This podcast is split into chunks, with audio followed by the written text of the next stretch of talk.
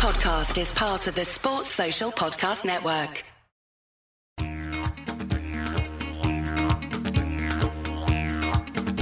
Hey Cobbers, from the land down under. This is the Cricket Badger Big Bash Daily Podcast. Whether you're with the Strikers, the Stars, or the Sixers, you might be a renegade, enjoy the heat, love the thunder, like a scorcher, or prefer hurricanes. Brought to you in association with bluecrocodile.co.uk. Tie your kangaroo down, put another shrimp on the barbie, and enjoy the fun. It's gonna be a ripper. Big Bash 10.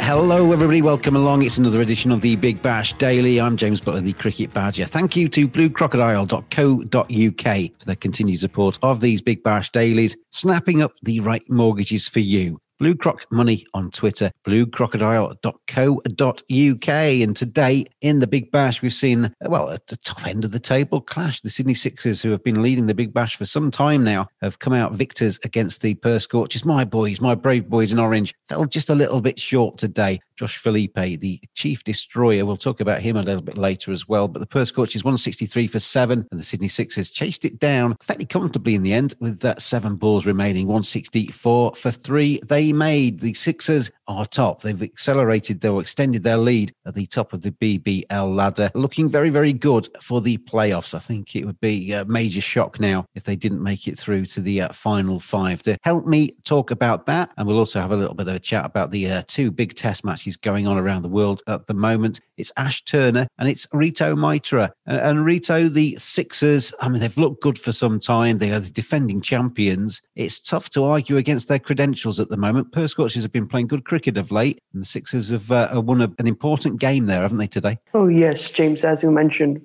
Perth Scorchers. They're the form team right now, I thought. And to win so dominatingly against them. Well, Perth got off to a bizarre start. um, oh, they were 103 for one of after 10 overs, and from there to restrict them to only 163 and to chase it down comfortably, it really shows the quality that Sydney Sixers have got in this side. Yeah, they lost Jason Roy at 76, and then Liam Livingstone, who was the top scorer for the Perth Scorchers, fell when it was 103, as Rito said. And then from there, the Sydney Sixers really did turn the screw. Ash, it's interesting to see the Perth Scorchers. They've been in really good nick. Um, they've risen into the playoff positions. And again, they're, they're another side who, well, despite the fact it's fairly close in that middle table, it'd be hard to argue against their credentials to make the top five. That was a big game for Perth today, wasn't it, against the Sixers? A chance to judge themselves against the, the form team, arguably, in the competition and just come up short today, Perth. Yeah, big game for Perth. Obviously, knew they were playing top of the table. And I think the Sixers showed clearly why they're top of the table and why they're probably favourites for the trophy.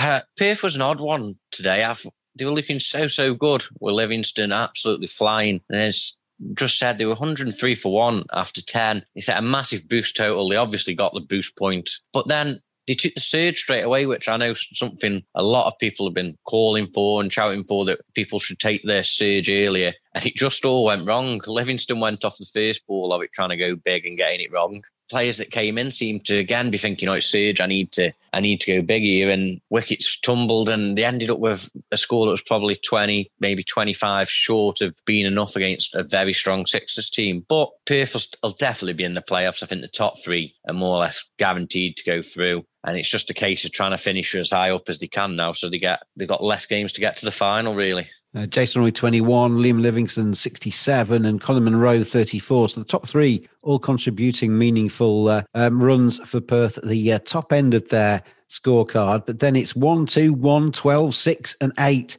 uh, making up the rest of it. The uh, middle and lower order not able to back up the uh, the top order there. And what Ash said there, Rito, is I mean taking the the the uh, power surge when they did. I've not seen any evidence at the moment yet that a team who loses a couple of wickets very early on in the power surge is, has got the ability to kind of take the foot off the gas and, and recalibrate. They they just seem to go for broke, and sometimes it is broke. Yeah, Times pundits have said that sides have left the power surge too late now. Now today, uh, Perth Scorchers, your team took it at the very earliest moment, as soon as it was possible to take it and then of the first ball, Liam Livingstone got out. So there is uh, still some debate when to take it off, take it, and when not to take it. I think Perth got it wrong today. Josh Philippe, um, Ash, I mean, we talked about him before, but he's obviously a massive talent and, and very, very promising Australian player. and he seems to be uh, really warming up to the challenge of this big bash now. 84 from 62 balls for him, 10 fours and a six for the opening batsman. And he's a player that, yeah, as we said, he's going from strength to strength. And when he's in form, Sydney Sixers have got one of the best players in the tournament at the moment. Yeah, it's becoming a bit deja vu. This it seems every time the Sixers appear, we end up talking about Josh Philippe, but he's just such a good talent. And as you say, he's in red hot form. I think he'd probably been up there for most people to be top run scorer and probably one of the younger players of the tournament. And it's just showing why and how he's playing at the moment. You've just got to be thinking what a career he's got ahead. And IPL teams have got to be looking at him. Australia have got to now be thinking, how do we get him into the team? Because this year's we've got a World Cup, and at the moment he's probably looking like the best young Australian talent, possibly one of the best talents, young talents in the world when it comes to T20 cricket. So I, I think he's got to be at the World Cup. Where where Australia fit him in's another matter, but yeah, he's been brilliant so far. In changing times like these, make a change yourself. Buy your own home. Still living with parents or renting? Why not buy your first property? Mortgage rates are lower than ever. Speak to Blue Crocodile. Blue Crocodile? Yeah, Blue Crocodile. They'll get you the right first time buyer deal by searching the market for the most competitive option for you. They don't bite, they're just straight talking people like me. Give them a bell or go online. Blue Crocodile. If Australia used their domestic T20 competition as a gauge to form and how players play T20, Josh Philippe's got to be in the discussion, hasn't he? It's, it's, I mean, it's a surprise to me that he's actually not really had a cap for Australia in white ball cricket got to be only a matter of time. They've got to try and get him in somehow, haven't they? It's surprising for me as well. What he has shown us in the BBL, that what he is capable of. Australia must try him out now with the T20 World Cup in India later this year. He must be in their team. He is just too destructive.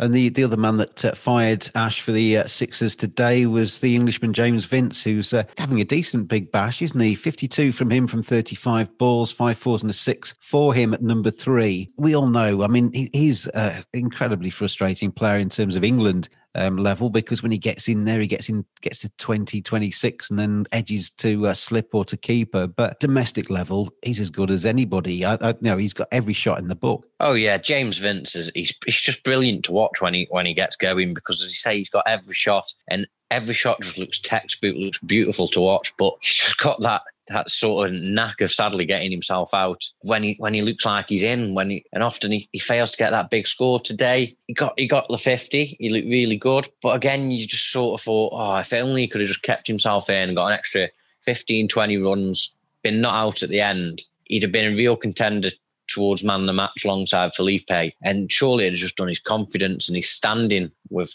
fans across the globe just that little bit more good because sadly, as good as he is, he's still well known for just falling short when, when it matters, really. I think the Sixers will take the runs he scored today, that got, gets them across the line against the Perth Scorchers. Potential banana skin for the Sixers, but that win for them, as I say, it consolidates their position at the top end of the table.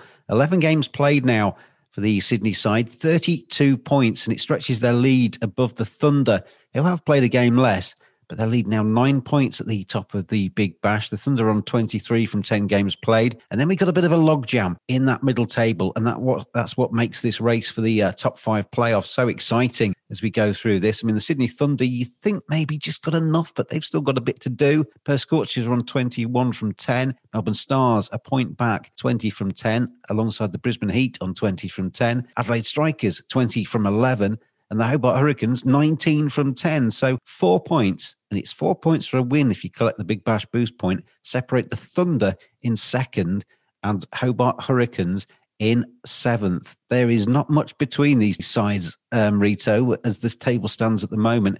It's basically whoever uses their last three or four games the best is going to get in the playoffs. All about the business end of the tournament. And now teams don't want to lose any game, really they want to stay get into that top five somehow my team, Sydney Sixers, they are at the top of the table currently, and hopefully they will stay there and get a double bite at the cherry. You made sure you mentioned that that you are the Sydney Sixers uh, fan rep on there, and there's not much else to say about them. They're playing really good cricket, aren't they? And look, the uh, best team in the Big Bash as we stand, but you know they still got to get through the playoffs. It's all right topping the ladder, Rito. It gives you a, a better chance in that playoff race, as we as we mentioned on the podcast the other day. Teams one and two in the ladder play each other. Whoever wins that go straight into the final. So you can avoid uh, all of those knockout banana skins if you can win that first qualifier. But they still got to do that, haven't they? And you can win all of these games in the Big Bash uh, ladder, but in the group stage. But the playoffs, it's almost start again. And we have seen teams in franchise tournaments around the world, Rito, that have dominated the league and then have fallen short in the playoffs. Yes, James, it's obviously about playing well in the playoffs or topping the league. League is something, but not playing well in the uh, playoffs doesn't matter anymore than about topping the league. So Sydney Sixers uh, previously they have done well in the playoffs, and I'm hopeful that this year also they will do well and win the championship. I mean, Ash, ultimately, you don't get anything for winning the league, do you? You just you just basically get a better passage through the playoffs. So um, the Sixers will have to regroup and go again, won't they, for the knockout phase, as will whoever finishes in second. Yes, that's I guess what some people call the downside, I guess, of, of using a playoff system, a knockout system, is that you've put all that hard work and you've played every team twice. You come out on top, and the Sixers looking like they'll come out comfortably on top, but you get nothing really tangible for it. But you get the easier way through in the playoffs, and I guess we always talk about the best players and the best teams perform when it matters most. So it's just a case of once that qualifier comes, then hopefully once the final comes for the Sixers, they've got to make sure they're on the ball just as much as they have been for all the, uh, group games. bluecrocodile.co.uk. Sort your mortgage in a snap. Are you a first time buyer with your eyes on that dream house? Are you wanting to move or looking for a better mortgage deal? Let Blue Crocodile find the right mortgage for you. 10% deposit mortgages are returning. If you need to know how much you can afford to borrow, just visit bluecrocodile.co.uk. I think this discussion for the bluecrocodile.co.uk cricketer of today's match might be quite a short one because there is certain uh, Josh Philippe who uh, has played rather nicely for the Sydney Sixers today to avoid any mishaps in that chase of the uh, 164 for three they got in the end to win the game by seven wickets. Philippe, 84 runs, 52 balls, 10 fours, 1 6. I'm just going to ask both of you at the same time have you got any objections? Are there any other candidates? Is Philippe, the bluecrocodile.co.uk cricketer of today? Today's match? Yes, Ash? Yes, definitely. Rito? Well, James, uh, I would say yes, Josh Philippe would be our cricketer of the match, but a special shout out to Jake Ball. His double strike in that first power surge over re- really changed the momentum of the innings. Good shout that as well, because Jake Ball had a bit of a ropey start to the uh, Sixers campaign and uh, is coming coming good for them now. Um, hard to come into a tournament that's already fully going and you've spent your two weeks in isolation, and then you're expected to hit your straps quickly. Jake Ball growing into the tournament, but I think unanimously today, and I'm sure listeners you agree, Josh Philippe for his 84 leading the Sydney Sixers uh, to the win against the Perth Scorchers is our bluecrocodile.co.uk cricketer of today's match. Mortgages are simpler than you think when you have a crocodile on your side. Blue Crocodile, making mortgages snappy and simple. Visit bluecrocodile.co.uk, follow them on Twitter at Blue Croc Money, or find them on Facebook. Blue Crocodile. Right, let's start off in Sri Lanka with our test match uh, coverage on this uh, podcast today. We've seen England um, probably having their, well, they've had their worst day of the uh, test match so far. Um, Joe Root finishing with 228. And at the close, Sri Lanka 156 for two. They trail by 130 runs at stumps on day three, slightly curtailed with bad light at the end. But we've got the majority of the day's play in. And the Sri Lankans showing some fight today, which is good to see, Rito. You know, you, you don't turn up for a test match and expect it to be one way traffic all the way through. And good to see Sri Lanka actually showing some application second time around. Well, Sri Lanka has had a quite a very good day today. Firstly, dismissing the England batsman for 100 or taking the six wickets for 100, and then showing showing some real character and fight with the bat in the hand in the second innings. That late wicket of Kusal Mendis probably have tilted the balance once again towards England. Otherwise, other than that, they have had a very good day today. Let's start off with Joe Root, Ash, 228. He gets a lot of um, people knocking him. When his form drops, it drops to kind of like an average of mid 30s, which is still what some of the players make their careers on. And when his form's top level, he's as good as anybody in the world. And the way he played the spinners out in Galle over the last couple of days has been absolutely exemplary. Yeah, Joe Root is a superb player, and he say he sometimes gets a bit more stick than he probably deserves. He's at, when we say he's out of form, it's because he's only getting sixties and seventies, and he's only averaging top thirties, which seems daft because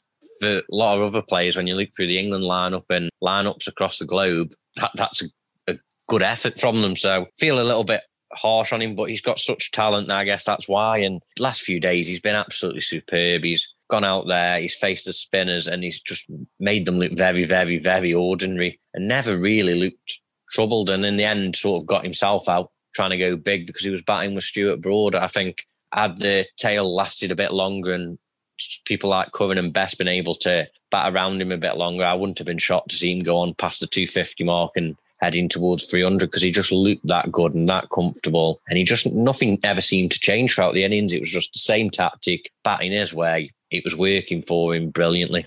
From a Sri Lankan perspective, Rito, they'll have been, as you say, really pleased with today's play. They definitely won day three and uh, dominated pretty much all of the sessions today. Um, they still trail by 130, but they've got a lot of their batsmen left, eight wickets still to fall. If they could just maybe add another 250 or something, they could make this test match very, very interesting indeed. Well, James, I would like to remind you that the highest successful chase in a test match at Galle is 99. So if Sri Lanka can get 250, runs tomorrow. So, so, that means they would be ahead by 120 tomorrow. England should be uh, should be in worry because that top surface is very loose in Galle now and balls are spinning. The England spinners, let me talk about the England spinners. They have not hit the lines and lengths consistently. They were far too short or far too wide. Dominic Bessie has been economical, but he hasn't created the chances. So unlike, but the Sri Lankan spinners were quite good, but Joe Root just nullified them and got a brilliant double uh, 100. That was a masterclass, I must say. Yeah, Root's been absolutely superb um, in this game. People keep referring back to this game um, in uh, Galle back in 2015 when Sri Lanka took on India Ash, um, in Sri Lanka were bowled out for 183, which was the previous lowest score in the first innings in Galle. They've obviously beaten that unwanted record in this test match. India then scored 375, obviously leading by 192. Massive favourites to go on and win the game. But then Sri Lanka, from five for three at one stage in their second innings, went on to score 367. And India were all out for 112 in their fourth innings. Sri Lanka winning the test match by 63 runs. There's a certain symmetry to this, isn't there? It kind of, the figures might be slightly different different, but the trend is very much the same. Yeah, I think the, the trend's the same in the fact that it seems to be Sri Lanka maybe don't get their heads quite screwed on at the beginning, and then they end up chasing quite a big deficit, but do well and get themselves back in front. And I think people almost expect the pitch on day three, days three and four to completely fall apart at Galle. but it seems like often it takes till the back end of the fourth day and then the fifth day for it to really disintegrate to the point where it is an absolute minefield to bat on. So I think maybe people were expecting a bit more from the pitch today, and that's maybe worried people a little bit. But you'd hope England have a little bit more than sort of India did in that in that game, and will have just enough to to get over the line. But it's still very much in the balance, and the first session tomorrow is going to be really, really important and key to where this game goes next. Yeah, cliche klaxon alert from the Badger, but uh, the morning session, the next session in the game, is going to be an absolutely crucial one. You can say that about pretty much every single session as you approach it in a test match, but I think tomorrow morning, if Sri Lanka can bat through much of that morning relatively unscathed, they can really put the uh, pressure on England as that test match goes forward. So, really fascinating game. Cricket's a game played with balls. You've got to look after them in the field. Badgers are furry creatures. My friends at manscaped.com help oh, you make sure it's neat and tidy down there. Oh, get rid of all that excess fur. Make sure that you're neat and tidy. Make sure everything's in the right order. Oh, feeling all good now down in this set. Oh, manscaped.com maximum skin safe performance, compact design, advanced engineering, ceramic blade, waterproof. And it doesn't end there. Show you care by caring for your pair. Cleansers, revivers, preservers. Simply go to manscaped.com, quote the discount code BADGER. You get 20% off, you get free shipping, and you get some seriously quality equipment. Manscaped.com. Get on there now. India taking on the Aussies. And India, I think, I, I, tweeted earlier on today that I felt that India, considering their injuries, considering the, the makeup of their bowling attack at the Gabba, um, I think they did quite well um, to uh, bowl Australia out for 369. You would not have put any money at all a couple of months ago on India's bowling attack containing Saini, Siraj, Natarajan, and Washington Sundar, would you? And considering their inexperience, I think they stuck to their task very well indeed team has done really well considering this is the probably A team or B team uh, fighting against Australia's number one uh, team. For the, the bowling attack at the start of this test match had a total of something 11 test wickets. And for them to restrict the star-studded Australian batting lineup to 369 was really pleasing to see. As an Indian fan, you would like to see more of the same tomorrow morning from the batsmen. The dismissal of Rohit Sharma before tea the, uh, today was disheartening. His shot selection was probably not the best, but still there's a long way to go and hopefully much of the same for India. Yeah, Pujara and Rahane will start off tomorrow with a score 62 for 2. So uh, still trailed by 307 runs there as they go into the next day of that test match. Obviously, that series one apiece at the moment. Australia will be favourites there. They've got an incredible record at the Gabba. They don't lose there. And it's as simple as that. They just don't lose there. But India will still, still very much have a say in this test match going forward. And Ash, the relative strengths of this Australian side at the moment, we're, we're obviously going to be talking about them in England as our Ashes rivals coming towards the end of this year.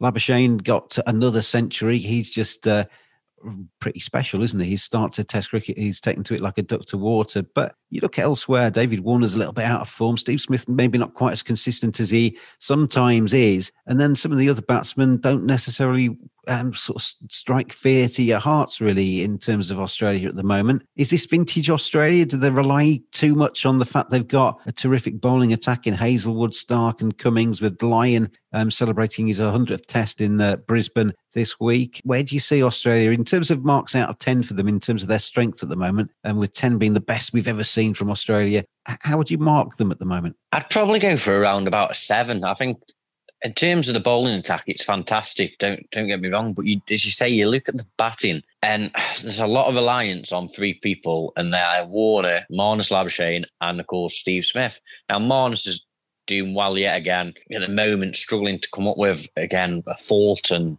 sort of a soft spot where you're going to get him out. But for England, you look at David Warner and you think Stuart Broad and Jofra Archer have got a number on him now, and he, he's not looked great for the last few months, probably last year or so. So in red ball cricket, so there's a lot of pressure going to be building, I think, on him. Smith, as you say, doesn't seem to be doing as well, and there's talk of the short ball and bowling very straight at him maybe being the way to stop him getting these massive scores. He's still getting good scores, but these massive ones that bat out the game, maybe that's the way. So I think I think if if they were all as good as the bowling attack, they'd be one of the best teams Australia have ever had. But the, the batting just seems a little bit weak and a little bit reliant on two, maybe three batsmen for me.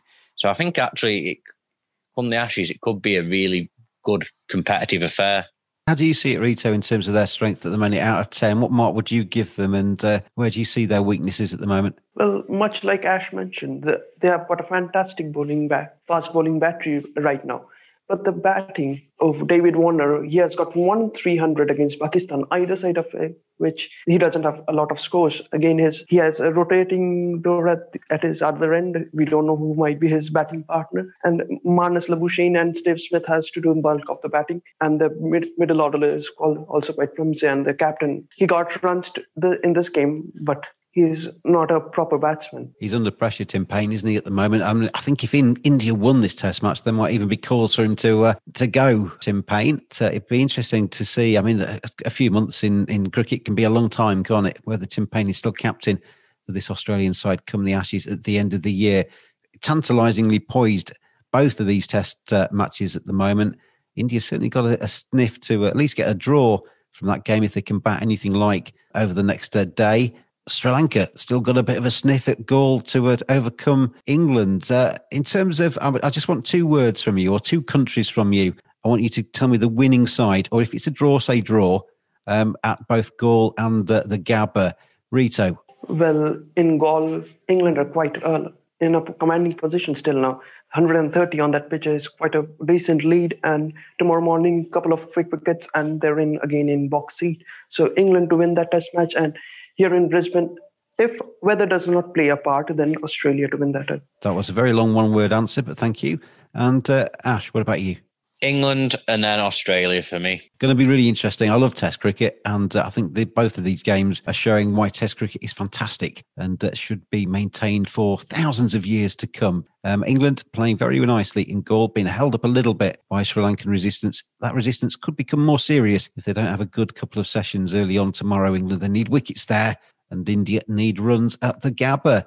As the Big Bash stands, it could not be tighter, could it? If we go back to that competition, we look at that table, got a situation in the Big Bash where, as I said before, four points separate Sydney Thunder in second, all the way down through the Scorchers, the Stars, the Heat, the Strikers, down to the Hobart Hurricanes. Four points separate second and seventh. Top five qualify. It's going to be really exciting over the next week or so to see how that settles down. Looks like the Sixers are going to be in the final five it looks like the Melbourne Renegades, we're going to be saying goodbye to them prematurely.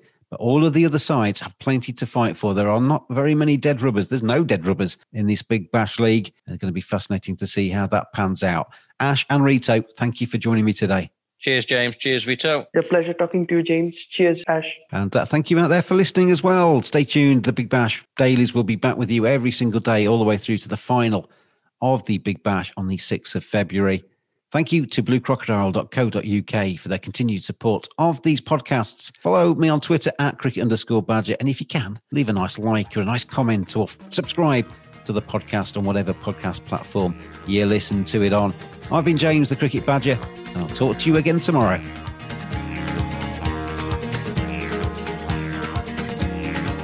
Big Bash 10. Thanks for listening. We'll bring you another edition of the Cricket Badger Big Bash Daily Podcast in association with bluecrocodile.co.uk tomorrow. See you then.